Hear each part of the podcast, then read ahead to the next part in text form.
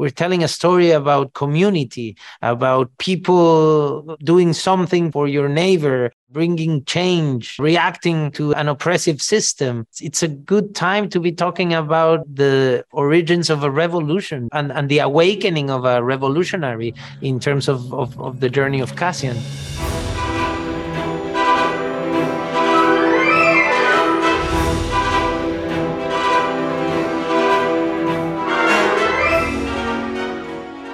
Good morning, good afternoon, and good evening, and welcome to the Dagobah Dispatch. That should cover us for whenever you happen to be listening to this here podcast, which works out just swell because we have you covered with another high octane, action packed installment getting into all sorts of Star Wars tomfoolery. This week, we will be discussing and debating the best lightsaber battles in Star Wars history. Warning opinions will be shared. What are the best of the best when it comes to crossing laser swords? We'll see if we agree or agree to disagree. Plus, Diego Luna is back with us to chat about the upcoming Andor series on Disney Plus. So we're going to see what that guy has to say. All that and a bag of chips coming your way right here, right now on the Dagobah Dispatch. I am Dalton Ross, joined as always by Devan Coggan and Lauren Morgan. And we have a special guest. Diego Luna is not the only celebrity returning to the podcast this week, as we also welcome back the world's number one General Veers fan.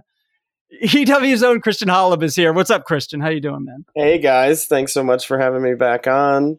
Uh, I don't know that we'll be we'll have that much time to talk about how much I love General Veers today, but we'll be talking about some of my other. There's always time to talk about that. please, come on. That that gets its own podcast, a whole whole episode unto itself. You have to give it up for the competent imperial officers. That's all I'm saying. Few and far uh, between. That's right. yeah, exactly. Um, before we get going, uh, we got to give a shout out we got to give a shout out to uh, our latest uh, Apple Podcast review. I always say this: hey, if you leave us a review, we'll uh, we'll we'll read your review out in the air and give you a shout out. This one goes to the Flashback Awesome app, if that is your real name. Uh, That's on his birth certificate. Yeah, right. Flashback Awesome app says, "Love this show." I like the interviews and all of that, and is like Star Wars theory. Well, thank you very much, Flashbag. Why do you keep calling it a flash bag? Flashback. it's like Fleabag. I don't know. That's a Star Wars connection with Phoebe Waller Bridge, I guess. Oof. I just mentioned Solo. We're off to a great start.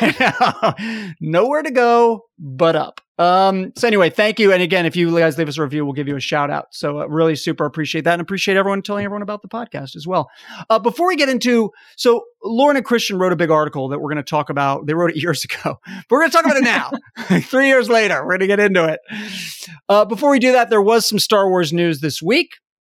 It was announced yesterday that uh, there's going to be a documentary on the Obi Wan Kenobi series called Obi Wan Kenobi: colon, A Jedi's Return.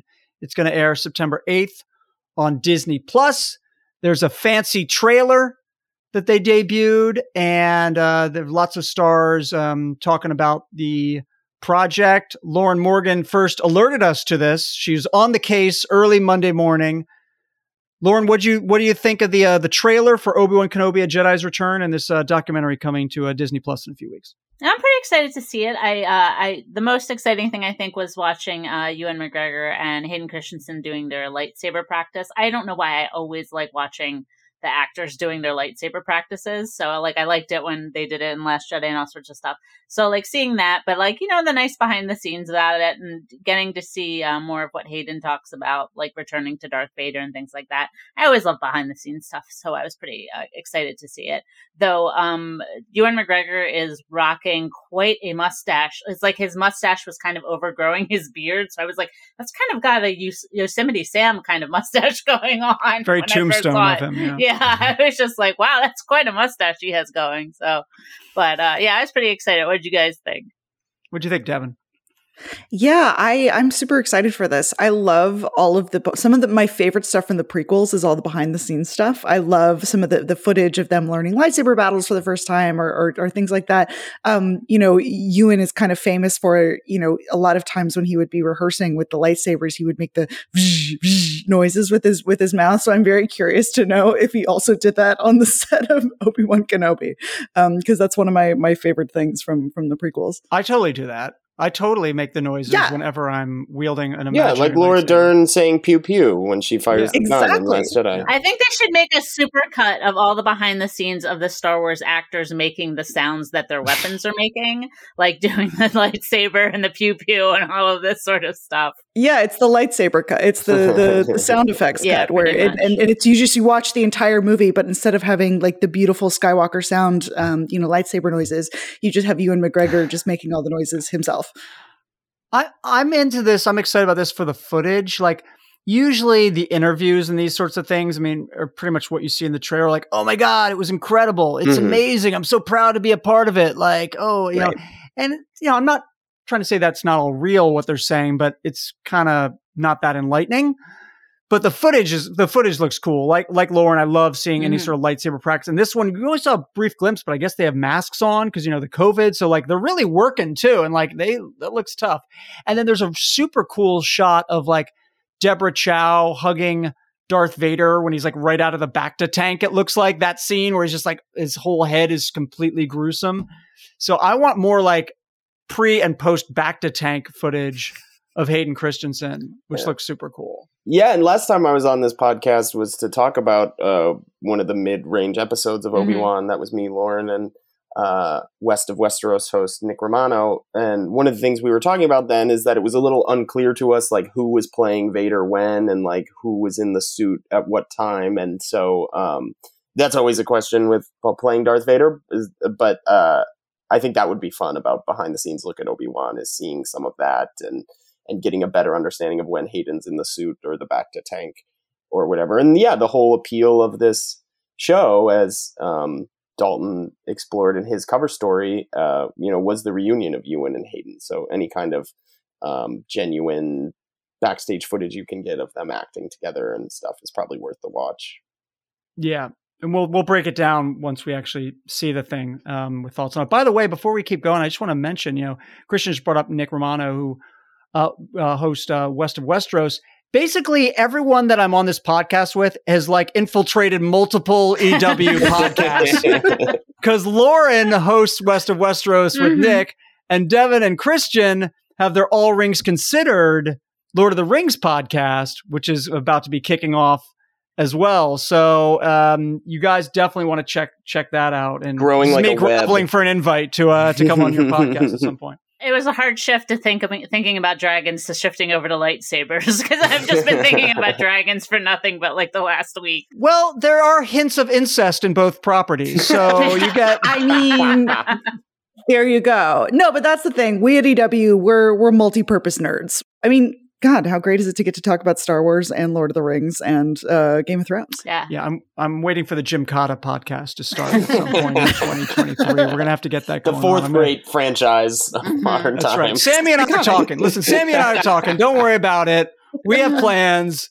Jim Cotta podcast coming your way soon. Okay, so let's get into why we're here. We're gonna have, as I mentioned, Diego Luna is going to join us a little bit later to talk about Andor. We've got tons of Andor coverage for you each and every week leading into the premiere. So get psyched for that. But get psyched for this because Christian and Lauren wrote an article a few years back. yeah. Ranking the best lightsaber battles in Star Wars from A New Hope to Rise of Skywalker. Now, don't say anything because I've got a guess here. Okay. I've got a guess. I don't want you to, to spoil it. But so I was looking at this article. Well, first of all, it came up because I said, hey, we should we should rank every single lightsaber battle. Like we ranked all the characters. Let's just do every single one. And we'll we'll write about it. We'll rank it. We'll talk about it on the podcast. And, and Lauren said, "Well, we did something kind of similar a few years back." And she sent me this link. And I said, "All right, I still want to rank every lightsaber battle, but we're not going to do that in like four days. So let's start here, and then in a few months we'll we'll get into every single one. But what's interesting about this list is it says we picked the 11 best lightsaber fights in the series. Now, 11 is a really odd number to pick. So my guess was, here's my guess, is that this was originally the 10 best lightsaber battles. And then Rise of Skywalker came out and they updated it, changed the headline, added one more, and then now they awkwardly got stuck with 11. Lauren, am I on to something? Yeah, that is pretty much how it was. Even though after Rise of Skywalker, I was like, none of these go on here. I no. And then Christian's like, no, some one of these should go on here. And I was like, no. And so he he won. So we now we have eleven lightsaber battles. So. Is it actually? Yeah, so it's actually twelve lightsaber fights are on here, even though eleven is in the headline. So that makes it a little, a little more, a little rounder. Um, and I did just want to say, Dalton, you keep saying like, yeah, they did this a couple years ago. Years I guess ago. it was a very specific timestamp. It was ti- we wrote this as Rise of Skywalker was coming out, and EW was doing so much Star Wars content at that time. Of course, we didn't have this podcast yet, um, and so that's what it was about. Um, but you know, it it, the, it might as well have been five years in the last three years. So Yeah. uh, we might have some different thoughts now. When you when we talked about we, that we were talking, I had to go back and reread it because I couldn't remember how I ranked how we ranked them. I was like, I remember oh, a that one? couple specific arguments that we'll get into, but I knew I knew what number one was, but I couldn't remember Yeah. some of the other rankings. The amount of money I would have paid to be in that meeting when Lauren was arguing about having to put a Clone Wars animated lightsaber battle. And then it Wars not Rebels, quite Star Wars Rebels. Oh, it was the Rebels. That's right. It was the Rebels one, but between Vader and Ahsoka. Mhm. And and and then like it then it not making the list. So then the compromise being it was put in as like a uh, honorable mention. I just wish I could have been a. I would have had like a, a bowl of popcorn. I would have been eating it all. I would have loved it so much, so much. I mean, that was us doing our our top characters Mhm. uh, list. Was literally Lauren being like, "Well, here's about seventy five animated characters who have to make the list." if you're a fan of the animated Star Wars shows, especially from the last decade, Lauren is your ambassador on this Yes. show and, and at EW. She will fight for you. Yeah, pretty much. That's how it is. Now now that I read the list, I was like, oh, I would have put this like Ahsoka and Darth Maul battle on it too. So I was thinking about that. So I honestly think that deep down, Lauren is still pissed at me for not allowing her to add Zeb onto our Star. Wars top 100 list. He's literally like the 500th animated character, and I was like, Lauren, Lauren, it's it's just I love Rebels too. It was it's mm-hmm. too much, and she's still pissed about it deep down. Maybe not even deep down. Maybe just up front. So good. I'll make it the 101 best Star Wars characters one day when you're not paying attention.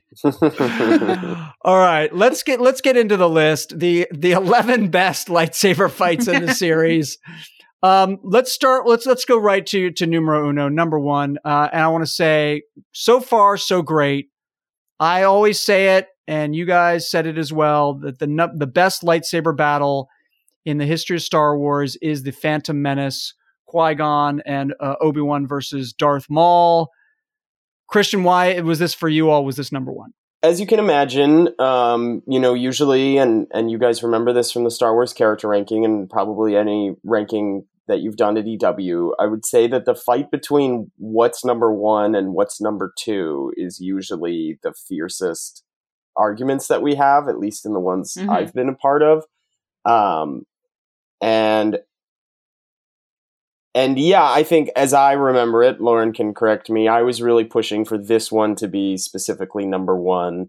Um, I just think it's amazing and it's stood the test of time. Um, whether it's Kylo's uh, wrist guard on his lightsaber or the Grand Inquisitor's kind of spinny handle thing.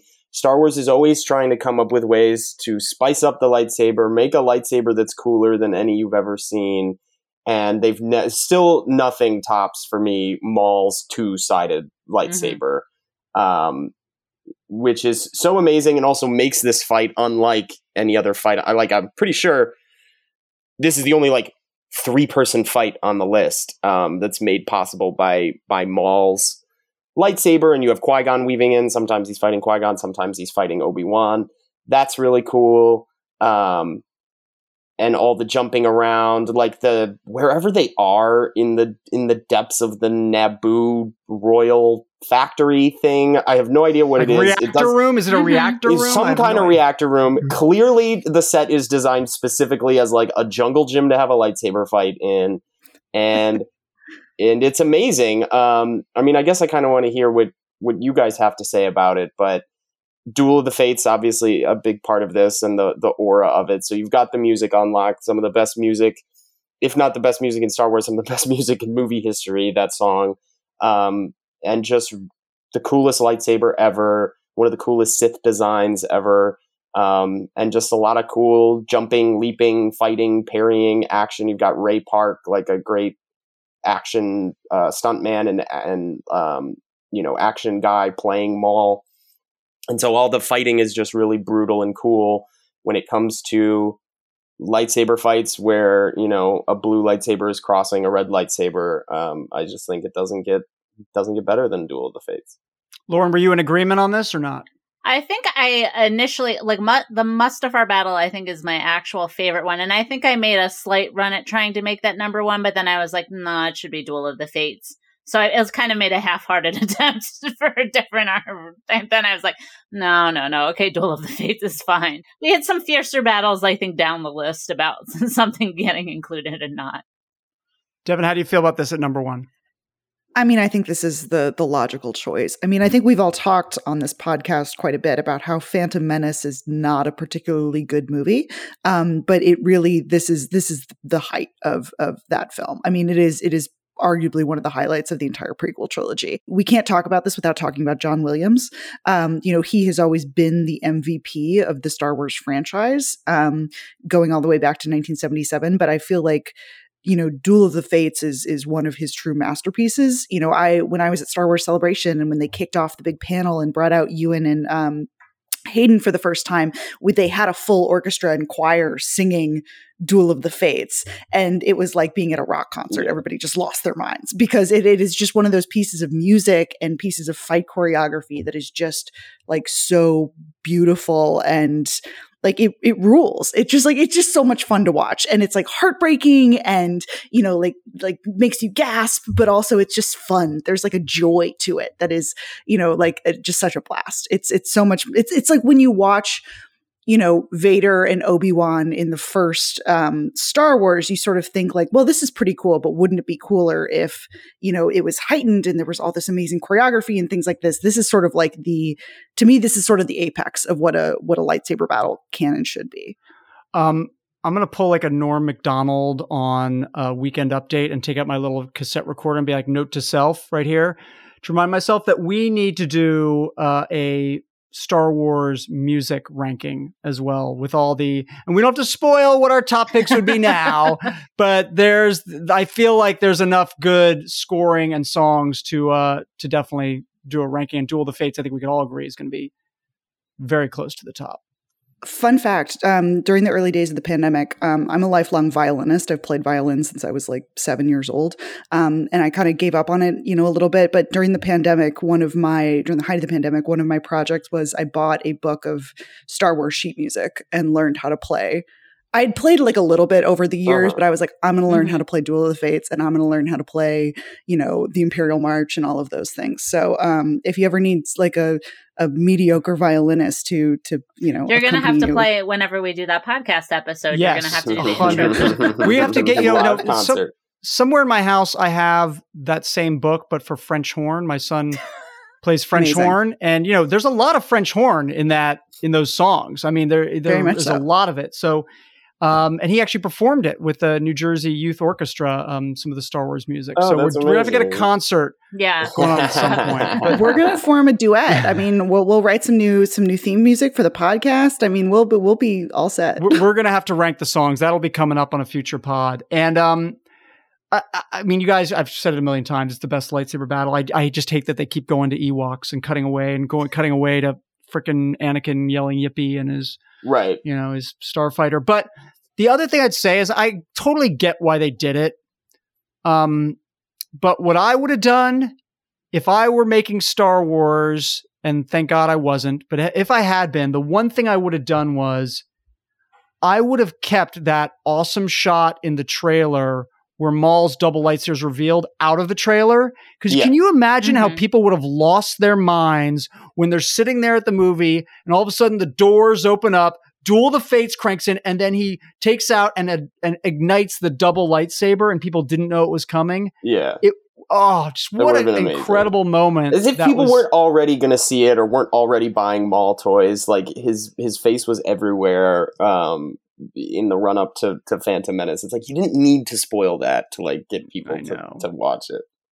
I'm pretty sure I had like a cereal toy that was like d- Maul's double bladed lightsaber, but I think both sides were spoons. like I'm pretty sure I got that, in the Honey Nut Cheerios messy. box. That sounds kind of messy. Right? Yeah. Especially I with was going milk to- involved. yeah. yeah. Yeah. I was going to Taco Bell every week for like two months because they had a special promotion where there's like a new toy every week or something. Uh-huh. And you got some sort of some sort of Taco Bell combo meal. You get some stupid Phantom Menace toy. And I'm uh, so sorry for your I, digestive know, system. I still have them somewhere. All right, so listen, we all agree that's number one, uh, or at least Lauren, somewhat begrudgingly, now agrees it's number one. No, I, I'll, I'll give it. You know, it's been three years. I've rethought my my uh, my flawed arguments before, so I will agree. We're gonna we're actually gonna get more into that flawed argument in a little bit, but before we get Mhm. to that, let's talk about number two on your list, which was Rey and Ren together. Um, his last Jedi against the Praetorian Guards in Snoke's chamber with all that red. There's just a lot of red happening in that background. Uh, Lauren, why is that one number two on the list? Um. Okay. So I did write this before I wrote Rise of Skywalker, which I probably would have, you know, in my post Rise of Skywalker uh, annoyance, I would have probably downranked everything with them. Jesus, But- nothing escapes unscathed from Lauren. no, Morgan. no, no. But, but I will admit, like the first time when I saw uh Last Jedi in the theater, and just the whole from that moment when he cut Snoke in half, and then they went back to back, and then uh, it was like I was literally like just agog the entire the entire uh, moment, and like it's also like not even only the lightsaber battle, but it's like what happens after the lightsaber battle, and uh, you know between the you know when you know Rey is getting her heart torn out, and so is he, and it just like the whole thing is just like I think was just kind of an extraordinary set piece. So I think that was just amazing, and just the the way it was shot, and the like just the red, and I just think the whole thing was really pretty masterful. No matter what they did afterwards, um, to sort of muck up the characters. Um, now that I look at it, though, I probably would have moved Mustafar up above that one, but at the time I was, you know, pretty pretty much uh all throne room. I remember you were pretty high on this when we were Mhm. when we were debating it, and one of the things that's really interesting about it, which for me is kind of the main argument against it being number one, even though I love it, and I'm so glad we're talking about the least controversial movie in Star Wars history. um, one of the things that's interesting to me about this fight and the movie in general, because there's another, you know, the Luke, you have the Luke Kylo scene at the end too. You have at least two or three scenes in Last Jedi which could be described as lightsaber fights because they are fights involving lightsabers, but Mhm. never at any point in that movie do two lightsabers connect or make contact, um, which I think is a really interesting choice. Um, for me, that means it can't be number one on a on a list of lightsaber fights. Like you do have Mhm. to have some blue and red going at each other for that top slot. But uh, the filmmaking is impeccable, and and I actually wanted to make two points about it related to things you were just talking about, Dalton.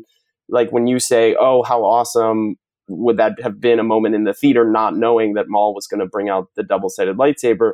The moment I can most that for me is most similar to that actually happening is Kylo killing Snoke in the middle Mhm. of um, Last Jedi, and then teaming up with Rey. Like, and I saw this movie like four times in theaters during the first week or two it was open. So like, it was always so fun. And the people did not know it was coming. It's one of the you know, as we know, the sequel trilogy is like the prequel trilogy actually is often trying to reflect its corresponding movie in the original trilogy and that is not something that happens in Empire Strikes Back. Palpatine does not get ganked by a lightsaber in the middle of Empire Strikes Back. So that made it feel uh, really fresh and cool. And then just when it comes, well, I do want to give some credit to the Praetorian Guard. They may not be lightsaber wielders, but they are really awesome and they make the most of their showcase scene. Um, you know, Dalton, uh, you were just saying, obviously, Star Wars hand in hand with toys, and toys are such a big part of Star Wars. And you create, you know, this and and our our character list reflected this too. There are so many characters that just pop up for like a scene in a movie or whatever, but you can get them as a toy. You can read about their Wiki, Wikipedia page, and and and that's how this galaxy does its world building. And I think the Praetorian Guards going into Last Jedi, I knew about them. They, you know, they were covered in EW's preview coverage of that movie.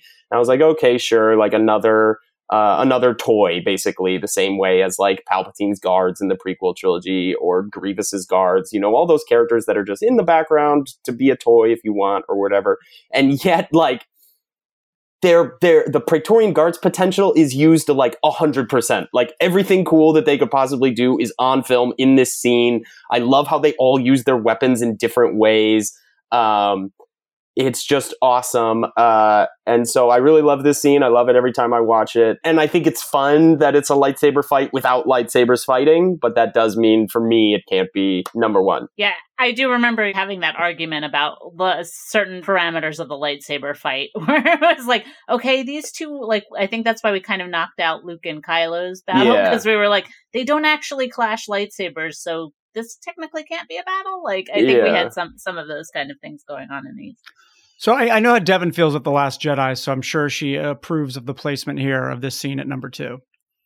I was going to say it is it is well documented mm-hmm. that I, I am a fan, and part of the reason I am such a fan of that movie is this scene in particular. I think this is not just the best scene in the film, but arguably one of the best scenes in Star Wars. It is it, it means like it's just so much fun to watch. It like has emotion behind it. It's not just a battle for the sake of like, let's see what kind of crazy tricks we can do. There's like a story behind it, but it's also just so much fun to watch. You know, like Christian was saying, like seeing this in the theater.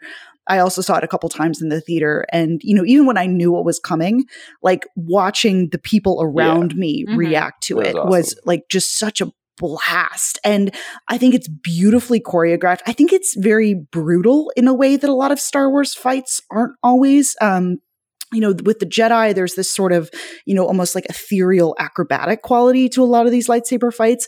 But this one is particularly brutal. You know, like um, there's sweat dripping down their faces, and like it, like it's painful and it hurts, and it's it's just gorgeous to look at. There's it's there's almost like a romanticism to it and it's just the choreography is incredible. You know, people have written, you know, thousands of words of fan fiction just based on the way that like um uh, Rey like grabs Kylo's like thigh mm-hmm. at one point. Like it's it's just so much fun to watch. And I think as soon as we finish recording this, I'm just going to pull it up on YouTube and rewatch it again. Yeah, I, I I'm totally cool with this at number two. You guys know I'm not quite as crazy about Last Jedi as some of you are, although I think certain. But my what my whole thing I've always said about Last Jedi is has some of the best moments yeah. in any mm-hmm. Star Wars film, and this is one of them. This is one. Uh, uh, Luke versus Kylo is one. The Holdo maneuver is one. And so it's just you get those like just spine tingling moments. And this is one, and I think you said the, the right word, Devan, is the choreography is just so incredible in this. That's what I love about the Phantom Menace one as well. Yeah. And there's just that one move. I, I don't even know if I have the exact motion of it right, but where what Kylo just sort of catches the lightsaber and just taps the button and it goes through the guy's eye. Yeah, it just like goes oh, on yeah. straight through. You've never so seen good. a lightsaber. You've never seen a lightsaber used that way as like yeah. a, as like a gun, basically. Yeah, he uses it at the end. So I remember cool. someone saying like uh, Kylo kind of fights like a bar brawler with a lightsaber. He's not like this super like elegant fighter. He's really like just like he's just like an, an all out brawl and he's ready to do damage no matter which way he can do it it's super badass. Like we said, it's unexpected. It's shot well. It's choreographed well. It's violent. Mm-hmm. Um, it, it's it's got everything. I, I, think it's a great pick at number and two. It's like I, they're they're all running out of breath. Like you don't yeah. like it, and and because it's coming off this shocking thing that you didn't know was going to happen, it does have that energy of like. What's gonna happen? Like, what's going on here? And then a guy gets kicked into a fan and t- turns into a bunch of confetti. Also, just bonus points for getting rid of Snoke. I mean, what a Yeah. lame character. Yeah. Weak Snoke character. is. Just, like, Did he so even make lame. our list? We might have kept No. him off. No, we no, kept he him didn't. Totally kept him off. Righteously so. Oh. I think. That, But honestly, one of the great deaths Yeah. in Star Wars. Yeah. Like Right. so oh my god, that whole It's Nikki and bit- Paulo from Lost. You know, like they're like crappy characters, but you gave them a great death. Yeah, absolutely. And then I just wanted to say something just in terms of the filmmaking. Something that's always kind of interesting to me about this is like like after the first couple times I watched it, I would just say to myself like, "Oh, some of the Praetorian guards are female, and I think that's cool." And then I was like, "Wait, I don't actually know if that's true or not." But the way that their armor is, like how their armor is totally covers themselves and is kind of a mirror. I would do these things where like, oh, may, the ones the ones who are fighting Rey, I think, are like reflecting Rey or something, Mhm. or like the ones that are fighting Kylo are like reflecting Kylo. Um, I don't know, just another cool thing about that design, which, as I said, they use to the maximum. Like so many Star Wars characters are not used to their maximum on screen, and that's where we get fanfic and playing with toys and comic books and all that from. But they really like they made this design and they max they juiced it for all they had from it on screen. The Praetorian guards are what the Knights of Ren Yeah. should have been. Absolutely. Yeah. Mm. Yeah. And you Yeah, don't even have to like give them names or whatever, but just the fact that they each use the weapon in a different way. Like some of them split it into knives, some some use it as like a spear. Uh, I just love I love that.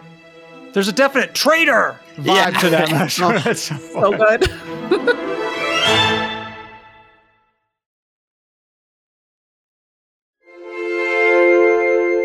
All right, listen, we're not going to go through every single one in depth, but but I've got here's what I want to do. I got two big gripes, and I'm allowed to give you my gripes. I've been, 'cause I I've been told you- waiting for the gripe. Yeah. So far, it's been very waiting to agreeable. tell us They're how coming. wrong we are. well, you've been so right so far. You've been so right, and then you screwed it all up at number three. Congratulations, Lauren and Christian. Oh. So here's my gripe. I'm shocked. My first gripe. I'm shocked that Lauren is sitting here saying she wanted Mustafar at number one. And uh, uh, because I'm still shocked it's at number three. To, for me to put Mustafar at three ahead of Luke versus Vader in Empire Strikes Back, when the dude chops off his own son's hand at four is crazy pants.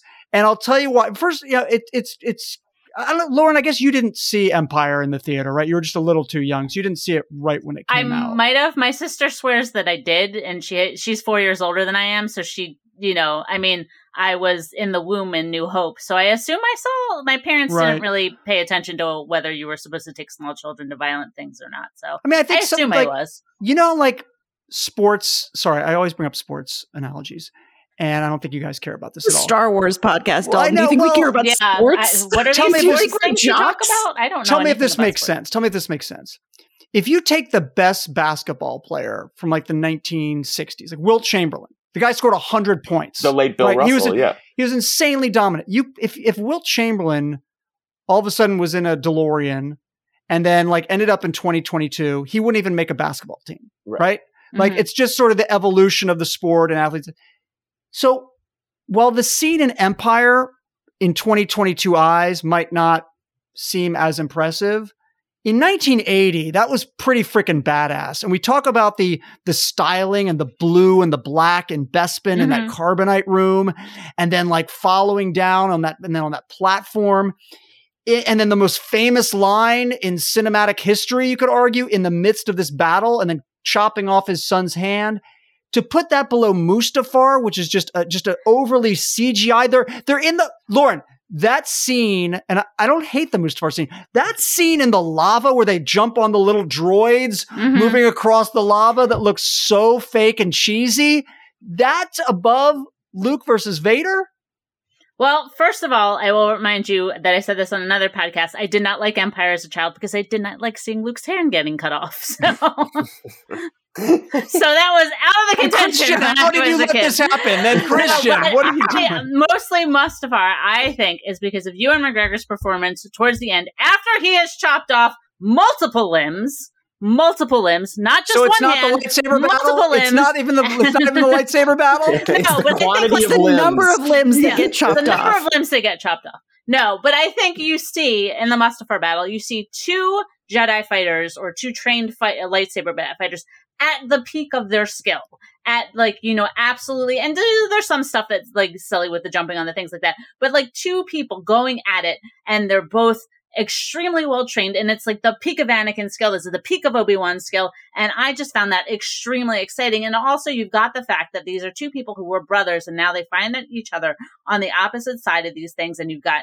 uh, Obi Wan's just heartbreak at what is going on here, and he just saw that his his uh, apprentice murdering children, and so and I think there's like so much that Ewan McGregor brings to it in the performance of it at the end of it, where it's just sort of like you know, and where he's just sort of like howling at him, and I just always thought that that was like that was out of you know I, I, have a very complicated relationship with the prequels, but for me, when I was watching that in the theater and just like seeing that, I was just like, I felt like that was the thing that like helped land the prequels for me about this, what this story was about and the tragedy behind that. And I felt like that battle encapsulated everything that I needed on. these things to be. That that tragedy mm-hmm. is a bigger tragedy than Luke finding out Darth Vader was his father who just chopped off his hand. I'm gonna get that though. Like, you talk to me about tragedy? yes, but the thing is, you also like, since like I, by the time you know, I, was I was like conscious enough to understand these things, the shock of that, like I just always knew that Darth Vader was Luke's father. Like it just was kind of like how I was, you know, was in my lizard brain. I knew this information. It wasn't shocking anymore. So for me, that that does come to with the fact that. So you're like, admitting it was better then. So you're saying it was better. no, you're, no. you're, saying what you just told me was no. be, only because you knew what happened that you downgraded it. No, That's, well, also he chopped off his hand, and I didn't like right. that when I was a kid. Look, but no, I mean, I, I know where this is going. I know where this is going, Christian, because Lauren said she fought for this at number one. So uh, yeah. you tell me if I'm wrong on this. Christian knows what's up. He knows that Luke versus Vader was better, but he had spent so much energy talking Lauren down from number one that he felt he couldn't get her below I gave three. Up, I gave up on number one pretty quickly. Is that what happened, Christian? Yeah, I mean, I remember, I think definitely, you know, I'm just a, a, a kid of the prequels and, and I grew mm-hmm. up with them. And, and what I'll say for, for Obi-Wan Vader on Mustafar is that it is what you're waiting for for three movies. Like from mm-hmm. the moment that that the prequels start, you're waiting for how does Obi Wan uh, beat the crap out of this kid, and it's made it's almost helped by how annoying Hayden Christensen's performance is. That you're like, man, I really want to see someone beat the crap out of this kid and throw him into a bunch of lava. Um, so I think I wasn't necessarily expecting Lauren's Mustafar fandom going in, and so when she did, you know, I like I said, I, I was determined to have Duel the Fates at number one. Made sure that happened. And then I guess I was I, I was willing to concede to her putting Mustafar up as high as possible because she was so passionate for it. Um, I do love Empire though, and and just as a just as a counterpoint to Lauren, I will just say that there are YouTube videos out there where like parents will film their little kids watching the I am your father revelation mm-hmm. for the mm-hmm. first time. And if you don't know, it still hits if you're a kid and like they're all just like like gaping. I love I love watching those. It's it's awesome. Um, speaking of brutality, like that's a brutal fight. But my my daughter has actually seen she's seen like Empire before, but like when she was too younger, and I was watching like the cut scene in again Lego Star Wars, and she's like, "Wait!" and that was how she kind of learned. Lauren, Lauren, Lauren, don't whip his headphones out. The thing was, the thing was, she had seen it before, but you know, I, I mean, I know Dalton, it's been a while since you had young children. You can show a kid something at three or four, and then when they see it again when they're seven, or like, you know, if it goes long enough, they don't remember when you showed it to them. So yeah. I was just like, you know, so she has all sorts of questions about like, you know, and I'm like, I'm like, you've seen these things before, but you know, there's always a surprise of when it is a new a new fact for her. Devan, uh, which is better, Luke versus Vader, or the scene on Mustafar, which Lauren insists on pronouncing Mustafar? Mustafar, Mustafar. I switch back and forth on the pr- uh, pronunciation. And you were the one who was mispronouncing courage last week, so don't get me that. At least I realized it. I, no. I doubled down on it. Uh, I I I um, regretfully abstain from from picking one or the other because I I love both of these fights for for different reasons.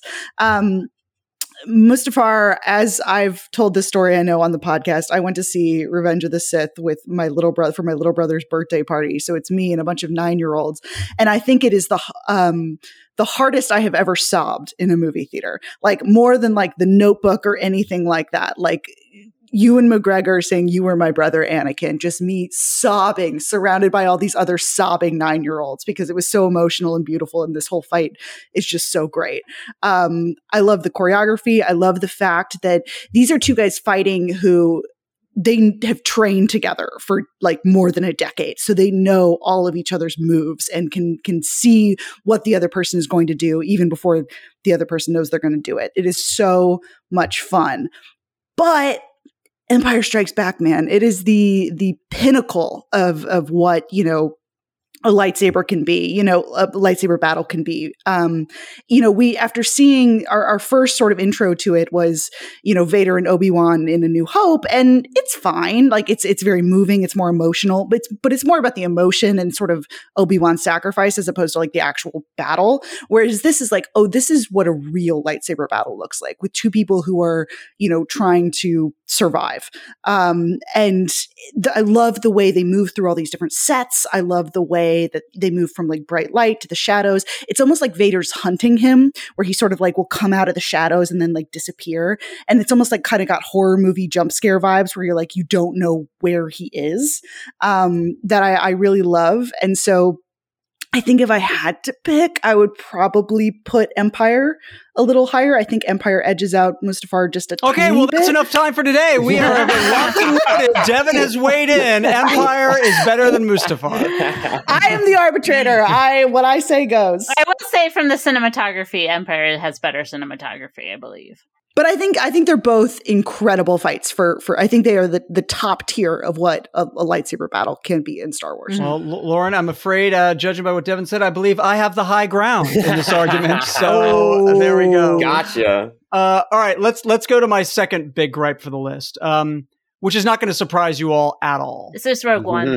it's Rogue One. Of course it is. The the Darth Vader scene at the end of Rogue One I was in a a, um, a preview audience, so we are seeing it a few days before it come out, and maybe some of you were there. I can't remember. Um, uh, probably Lincoln Center, uh, AMC, and so I was probably in the same audience yeah, with you. So yeah. we didn't know what to expect.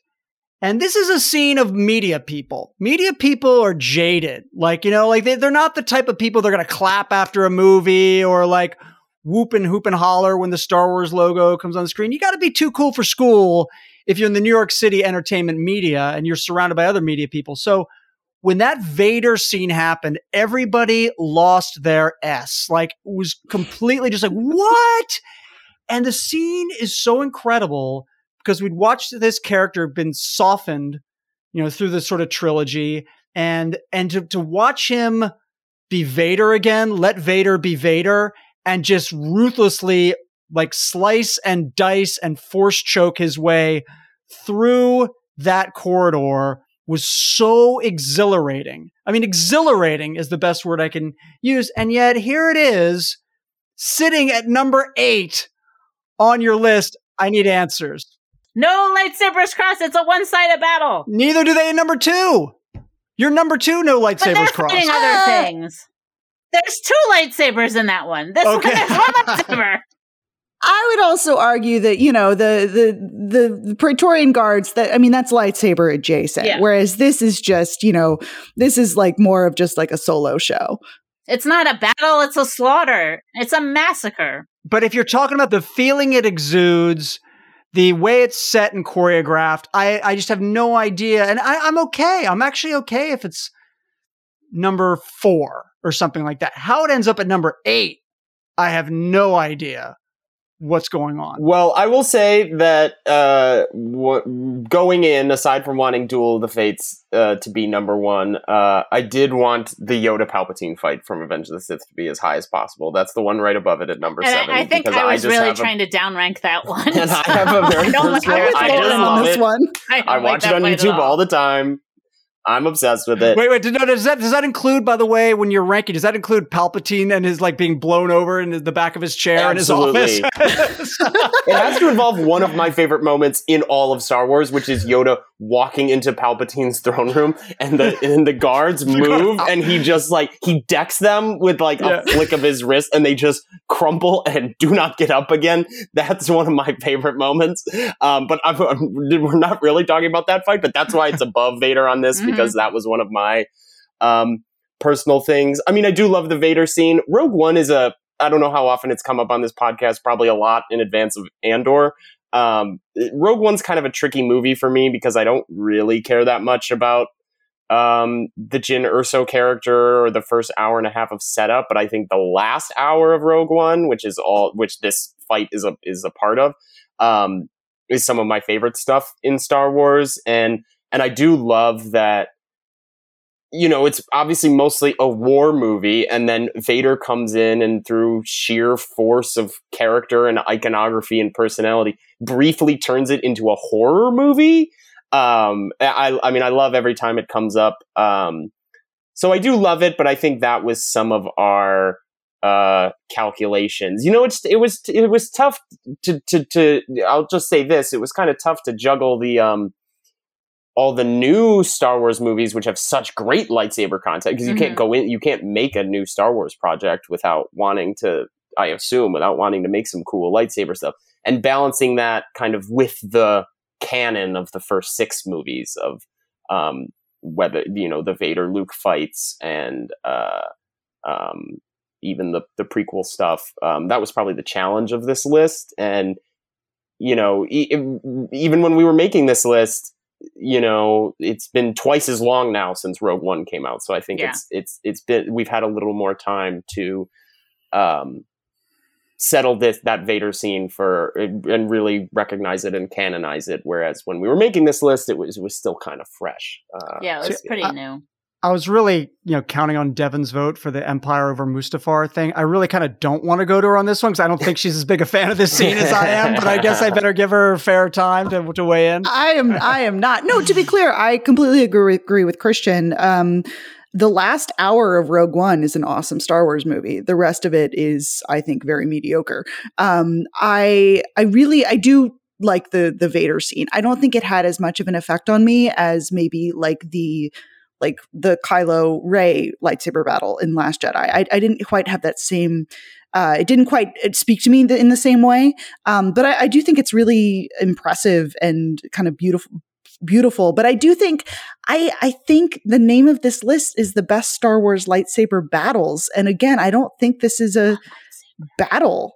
I, I don't think it's it's you know it, it, um I, I think it should be on the list absolutely but I, I have you know I don't think you could make the argument to rank it a little higher because I just think the way it's it's it's not a it's not a battle. It's a it's a it's a massacre. It's a it's a cool lights if now if this was the coolest lightsaber moments I think you could make an argument but I'm going to be a stickler for for wording and I, I think it should be where it is. I, but if, but if, then, but again, we have number two with no lightsabers cross at all in our. But I don't know I think of that as more of a battle because it's more of like on it's the a same fight side, between though, Lauren. On the same side. But they're fighting things. He's just Hmm. killing everybody. yeah, he, this is kind of a massacre. They're- they're Right, not I really think that, posing you know, any and he's killing. I mean, there are people with guns. People I with think guns the, shooting the at him. Praetorian guards are like an actual like adversary they're like Mhm. they're an opponent whereas like this is more just like the uh the the rebel soldiers are just people who are in Vader's way like there is no there there's no battle there's no back and forth and I think a, a a true lightsaber battle has to have that sort of back and forth where like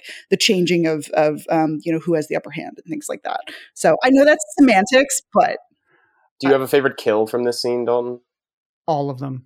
They're all my favorite kills. Because I, think my favorite is when he throws the guy against the ceiling, and then as he's walking under him, just kind So of good. slices him. the, That's my favorite. the guy in the glass, like pounding in the glass to be let out. Let me tell you something. I can't see the future. I have no psychic powers, but I can guarantee you this. I can guarantee you this to you three jabronis sitting on this podcast with me right now. When we do our every lightsaber battle ranked, this will be out higher than eight. Okay, this is not going to be eight. I won't say it's going to be one or two or. I, I, I hope the listeners are enjoying this conversation, which is much as as much as recapping a, a, a ranking from a couple years ago is really about drawing the battle lines for the next. Uh, You are the you are the people in that ship escaping me. I am Vader. You are trying to get through the doors. Christian and I, our, our discussion was much more civilized than this one. It was very, you know, it was very quietly considered. You know. I've got some questions for you and Christian. Uh, these are more just questions that I things I know. Well, one I noticed about your list, another I want you to to update the list, sort of on the fly. Mhm. One, I noticed. I'm not necessarily arguing with this, but I noticed it. Such Dooku disrespect on your Yeah. list. True. Count Dooku has three big battles: two against Anakin and Obi Wan, and one's against uh, Master Yoda, which was the first time we saw Yoda ever with a with a lightsaber. Yoda Yeah. should be a puppet. he should be a puppet. I don't like CGI Yoda. So what do Yeah. you do? But then what do you do with? So do you not have him lightsaber battle? As, I, mean, don't is that- know, but he should be. He should be lightsabering battling as a puppet. I, I don't mean, like we were hard. just saying, I had to I had to fight really hard to get Yoda versus Palpatine uh, in the ten. Oh, and so this is a for Lauren. th- okay, for it's me that's thing. my choice even though even though again speaking of star wars theater moments yoda pulling up the lightsaber and jumping around in clones is pretty fun Mhm. um but yeah i think it, it looked like we could only get one yoda fight on the list and i went for palpatine um also one of the reasons Dooku disrespect. I- mean, I just love the Palpatine fights in Revenge of the Sith in general. So we also have Mace Windu versus Palpatine on there, which is maybe not. It's not a climactic fight that happens at the climax of the movie, like so many of these do. But I really do um, love that scene. even even though it's so clear Ian McDiarmid like can barely move in that scene, like the way that's shot, it's Yeah. like really, it's really weirdly shot. It does look. Re- it does look really Mhm. weird at times, but I also love it. Okay, I, I do have a question though about a scene that I just realized is not on here, and I guess you could maybe ar- um, argue about the, the the lightsaber battle of it all, but the um, the arena scene at the end of clone Mhm. um, at the end of Attack of the Clones, I never liked that one. Really, where there's like hundreds of lightsabers. Well, the thing, and the problem is, I don't like Attack of the Clones, so I've Oh only God, watched Lauren. it like a couple of I times. I mean, yeah, but like I don't either. But that's a pretty cool scene. I mean, we got to give a shout out to our boy Kit Fisto, who I think we've mentioned Yeah. on probably every episode He's of this part podcast. of the Mace Windu Palpatine fight. He lasts Yeah. about five seconds longer than the other guys. I think it was mostly like I was at this point just very sort of anti all the things that were just a, too much CGI, like uh, in Except. Mustafar. Except Mustafar. The most CGI scene in the entire movie. That wasn't about the, that wasn't about the setting. That was about the battle that was going on between the two actors. Yeah, there's no, uh, th- there's, you know, Attack of the Clones kind of got shafted in favor of Revenge of the Sith on this list. If we were Yeah. gonna do one from Attack of the Clones, I, I think it would probably be specifically the climactic battle with Dooku. However, you break Mhm. that down, whether it's just Yoda Yeah. versus Dooku or or you do because it's kind of three in a r- like three in a row. It's like a fighting game or whatever. Like he takes them all one at a time. Um, that that I think I would give it to over Geonosis, which is just kind of its own crazy thing. And, and I don't have a problem with you guys at all leaving off the um the Dooku battle from uh, Sith, Yeah. although yeah, the beheading was pretty sweet. Like Yeah. the beheading It's a moment. great mo- I mean, Yeah. li- again, Was if we're two doing lightsaber moments, the two Yeah. lights, a two colored lightsaber beheading is, Yeah, is pretty cool. Okay, I want to throw it out to all of you guys, and we can keep this short. But um, you know, this you guys published this list in 2019 before Star Wars television was a thing on Mhm. Disney Plus, um, and we've had a few lightsaber moments in that. Are there any moments from the television side of things that you would now maybe see if they would make the list? And keep in mind, there's three big, three big ones in Obi Wan. You have two Obi Wan versus uh, Vader, and you get the Vader Reva.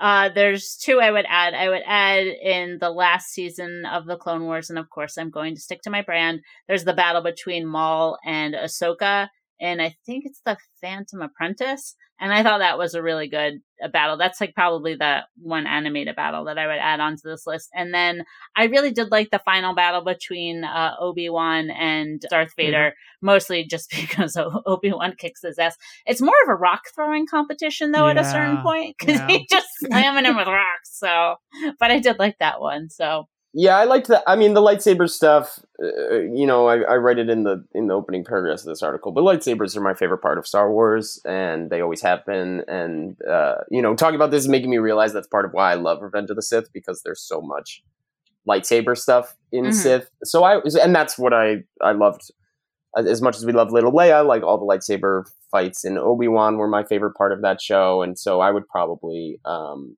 I would have to rewatch it. I kind of only watched that series once all the way through, but um, I think the final fight with Obi Wan and Vader would be um, a strong contender for me. And like I was saying about Revenge of the Sith, you spend the whole show waiting for that. So mm-hmm. um, it has a lot built into it, and um, I think delivers. I would say don't sleep on the Vader Reva fight in episode five. That was pretty legit. That was pretty. There's that scene where sort of uh, he's throwing the lightsaber and calling it back. Then he just drops her lightsaber back on the ground for her to pick up. Like such yeah. a badass maneuver. It's yeah, I guess I would have to rewatch that because I just remember like I remember her sneak attack on him and him just blocking it with the force, yeah. which again is just a little like not really you're not really equal to this guy. I did really like when he tossed the lightsaber at her like on the ground, like try it. Like yeah, I did thought that that was like a that. little disrespectful in an interesting way. Yeah, that was my favorite part of the Vader Reva dynamic and and mm-hmm. him seeing all that coming is like that's what he's prepared for at this moment in the timeline and what he's expect like he's just constantly expecting everyone around him to try betraying him and so that's what he's ready for and, and knows that he can outfight anybody who's left and it's the idea that his kids are secretly alive and in hiding from him that he has no context for and is not anticipating or looking for at all is um, kind of what's interesting to me about the Vader and Obi Wan. Well, the good news is the list is going to get updated. We're going to come up with that. We're, we're ranking every single. We're going to rank every anytime a lightsaber gets unsheathed. We're yeah. going to just it's it's in there he's going to delete our list from the uh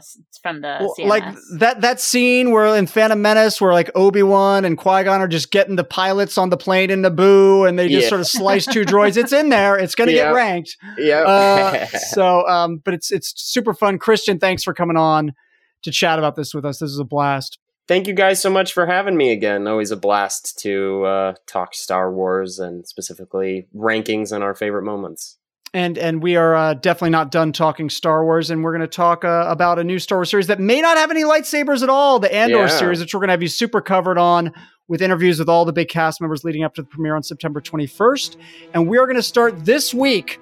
Right now, with Cassian Andor himself, Diego Luna, he spoke with Devan all about the new series, and we're going to play that interview for you right after this quick break.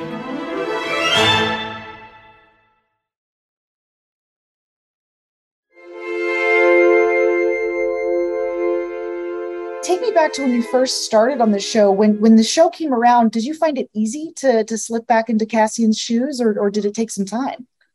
It took some time. The first days on set felt very weird, and and and uh, I don't know. It was it was kind of like um, something I thought too much about, almost, you know. And we we waited so so long, you know, to get there.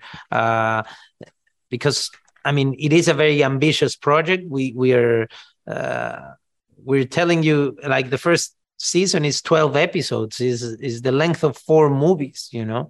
So the pre-production and the development process of that took ages you know? Uh, so the moment we were actually there it felt so weird. And uh, also uh, we were about to start and the pandemic hit. So we had to stop you know? And and coming back it was uh, the world was different, you know, uh, and uh, you could tell uh, every protocol and every rule on set was different and changed. The interaction changed, so it, t- it took me time to start to enjoy the process.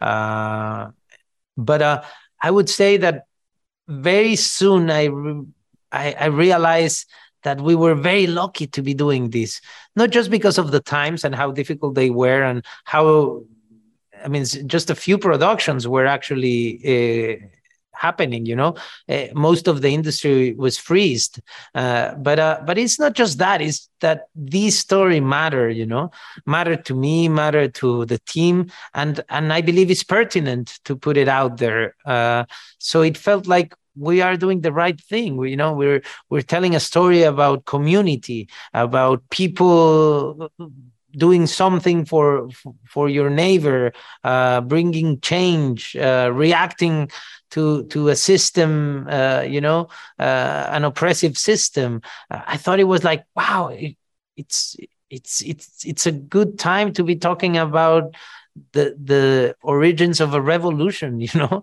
uh, and of and, and the awakening of a revolutionary in terms of, of of the journey of cassian Absolutely. And I know you've talked about how when you were making Rogue One, you sort of had your own ideas about sort of who Cassian was and questions about kind of where he came from and how he got to, to become that person. When the series came together, what unanswered questions were you most excited about exploring? Well, definitely what is that past you know uh, the early ages of cassian uh, he he has this line in in the film where he says uh, I've been part of these fights since I was six years old. Answering that question, it, it was really important for me. You know, what what what does he mean? Uh, why someone at six years old needs to be in a fight uh, or part of a fight? What? Why would you miss your childhood? You know, uh, and that is that that is an answer we are gonna get here, uh, and and also with a fantastic and and very complicated and very emotional story piece of story that that that Tony Gilroy wrote for that that that particular time you know uh, but there's so much there's so much that these series answers that Rogue One you know just questions but doesn't give answers uh, for me Rogue One is it's very much about an event and now we're to get the chance to actually understand and get to know the character who he is, the what pain he carries on, and uh, what are his fears, uh, what is his real motivation. Uh, it's all going to be answered here. Yeah, I imagine that as an actor, that's such a gift to be able to spend more time with this character and really sort of, you know, dissect who he is and where he came from. It is definitely a beautiful gift, and uh, and also it's a, a, a, a wonderful challenge. You know, because you you never approach storytelling this way you know i guess you do when you go into a historical piece you know when you go and you say like okay this this will take place in that event that matters so much you know for a country or for the world or whatever. And then you go and tell a story an intimate story that tells you something you don't know about that event you know? It's kind of like that what we're doing here uh, so it triggers another pi- part of your brain you know in a way. It's a, it's creativity as uh, at its best you know uh, because you can't you can't do what you've been asked to all the time you know which is try to get to an end that no one sees coming. Here is the opposite. Oh they'll know. Everyone knows already how this ends. But the trick is in uh, in in in telling you a story that that you can connect with uh, that explains how someone gets there you know? How is how a man is is gets to a point where he's willing to sacrifice everything for a cause. What needs to happen to him you know? That's what this story is about Absolutely. It lays the groundwork. And I love in the first couple episodes, I love some of those scenes with you and Stellan Skarsgård. It's just there's such a fun, like weird relationship be- between the two of them. What was it like to to work with Stellan and, and what was it like with him on set? Stellan is a man I admire, I consider a friend. Um, but most of it is like he's been a referent in my life, you know. Uh, his work has been has been important in my life. Uh, his movies, his um, yeah, the stories he he he told me as audience matter to me, uh, and uh, I've been trying to work with him for a long time. You know, uh, I've been always saying like, "Oh, what about Stellan Skarsgård?" And he's and and we were we were about to work in a in a movie that never happened. At least it didn't happen with us but we were we rehearsed and everything but it didn't happen. And uh, being on set with him was just perfect you know it felt so right. Felt like i was doing something i owed to myself for a long time you know? Um, and and he's he's a very he's a he's a a very humble actor you know? He he arrives to find out what he's capable to do with you. Uh, and and it's it's it's important uh, you know to to say it because not many actors arrive like that you know? He's not thinking about what he can bring to the project or what he needs or it's about what he can do with you. And uh, uh, and he's always open and receptive uh, you know and, and looking for new ways to to find it, uh, another to give you another chance. Therefore he will get one you know? He thinks that way. Uh, uh, he's uh, he's just a, a beautiful man to work with and and and someone you can learn a lot from without him even trying to teach you you know? Because he's not that kind of person uh, and he enjoys life a lot and and uh, it's kind of nice to see someone that that cares so much about the very little stuff you know that matters you know? Absolutely. And i also love in these these first couple episodes you get to spend some time with this this great droid b2 tell me and tony was telling me that a lot of that was practical um, that that droid on set. What was it like to you know share some scenes with with that droid b2 is is a, it's a fantastic friend you know it's like the the perfect droid uh, I have to say that uh, it's a it's a fantastic piece of design. First of all, the team behind it is uh, amazing. You know, he's so expressive. Uh, you know, he's so so expressive. With very little, he gives you so much. And then the team putting it together, like making it act in the moment. It's three people, uh, and uh, and it's. Um, and their whole team behind, you know, because it's it's not just them, you know.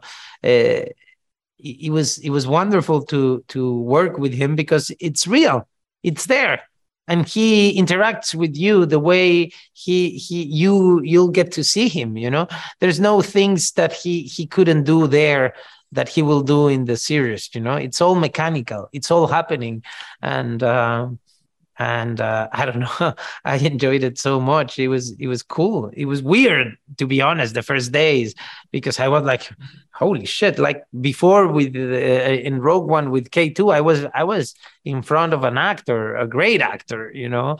Uh, uh, uh but here it, with, with B two, it, it was actually a yeah a, a, piece of metal moving you know?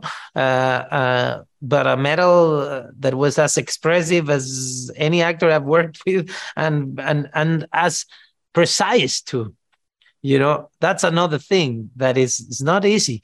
Uh, the the the team making him uh, move and talk is just the best of the best Oh, I love that. And yeah, I everyone I've talked to has talked a lot about like the production design and filming on location and like, you know, having these really immersive environments. Was there like a particular set that you really loved or really geeked out over? Or like a Well, it's um, just yeah. with with Luke, the production designer, it's tough to choose, you know, because uh, he pays so much attention to detail. And also, I would say that the designs are part of the writing uh, and this is something uh, not many do either. Like Tony doesn't write a scene unless he knows where it's happening. So the design comes at the same time as the writing comes, you know. So when you're acting in one place, like it's not that you're saying these lines and you're choosing where should I say them, you know. The lines are related to the space, uh, and uh, therefore that scene can just happen there. Uh, and, and that is again a, great example of the amount of work that we put behind this series you know? Uh, so so every space is the and and every piece of you know of of of of, of uh, props and and uh, scenarios uh, is there for a reason you know? And we get to use it. It's not like the background. It's not there you know? You go and interact with all of these you know? Um, we built a whole town, the one you see in the first episode, uh, uh, which is huge, you know, and you could walk from one street to through an alley and then get to the avenue and go into Bix's uh, place uh, and walk in and find her working, you know, in one shot. Like you could make that work that's not normal you know? That's like living in a dream you know? That's how you dream. You dream and you go like oh i'm, I'm in a place that doesn't exist. This is a dream but oh my god it feels very real. Well that's how it feels to be on a set of, of andor you know? Things are actually real. They they they work. You you you push a button and something happens you know? Uh, you open like i remember my house for example. Uh, normally you wouldn't do that unless i go to set and i say well in this scene i want to open this drawer and and and get at something out of it. Uh, well here you you would be rehearsing opening a drawer and finding stuff there you know the stuff was there just in case you were gonna open the door hmm. uh, that's the amount of work that uh, is put behind uh, the production design and the, the the execution of all those designs by a huge team you know that is is working in making sure the space looks lived and real and and uh, that things are actually uh, useful you know for us. So it's paradise for actors. And that's why everyone in the cast is going to talk about this because normally you get to a set where they tell you don't touch that. Don't lean on that wall because if you lean on it you know the, the whole place will fall apart. Uh, and here is the opposite. Things are real. You you almost wanted to stay there you know you're in a totally other planet. Absolutely. Mm. So, all right, cool. Well, thank you again so much for taking the time to speak with me. And I cannot wait to see the rest of the series. Thank you very much for, for the interview. Our thanks to Diego Luna and to our own Christian Holub for joining us this week. And thank you for listening to us talk all about laser swords for way too long. We appreciate you hanging out with us, and we'd appreciate it if you could please tell all your friends about the podcast so they could hang out as well. The more people we can fit in this cantina, the better. Also, if you could follow the podcast and rate the podcast and leave us a review on Apple Podcasts, that would be amazing. And if you leave us a review, we'll give you a shout out right here on the pod. You'll be famous. Also, hit us up on social media. You can follow Entertainment Weekly on all the socials at EW on Twitter and at Entertainment Weekly everywhere else. You can also tag and follow us at Dalton Ross, at Devan Coggan, and at Morg Lore. Thanks so much, everyone. We'll do it all again next week. This episode of Dagobah Dispatch is hosted by Dalton Ross, Devan Coggan, and Lauren Morgan. Produced by Chanel Johnson and Sammy Junio. Edited by Sammy Junio. Full episode transcripts are available at EW.com. Thanks for listening.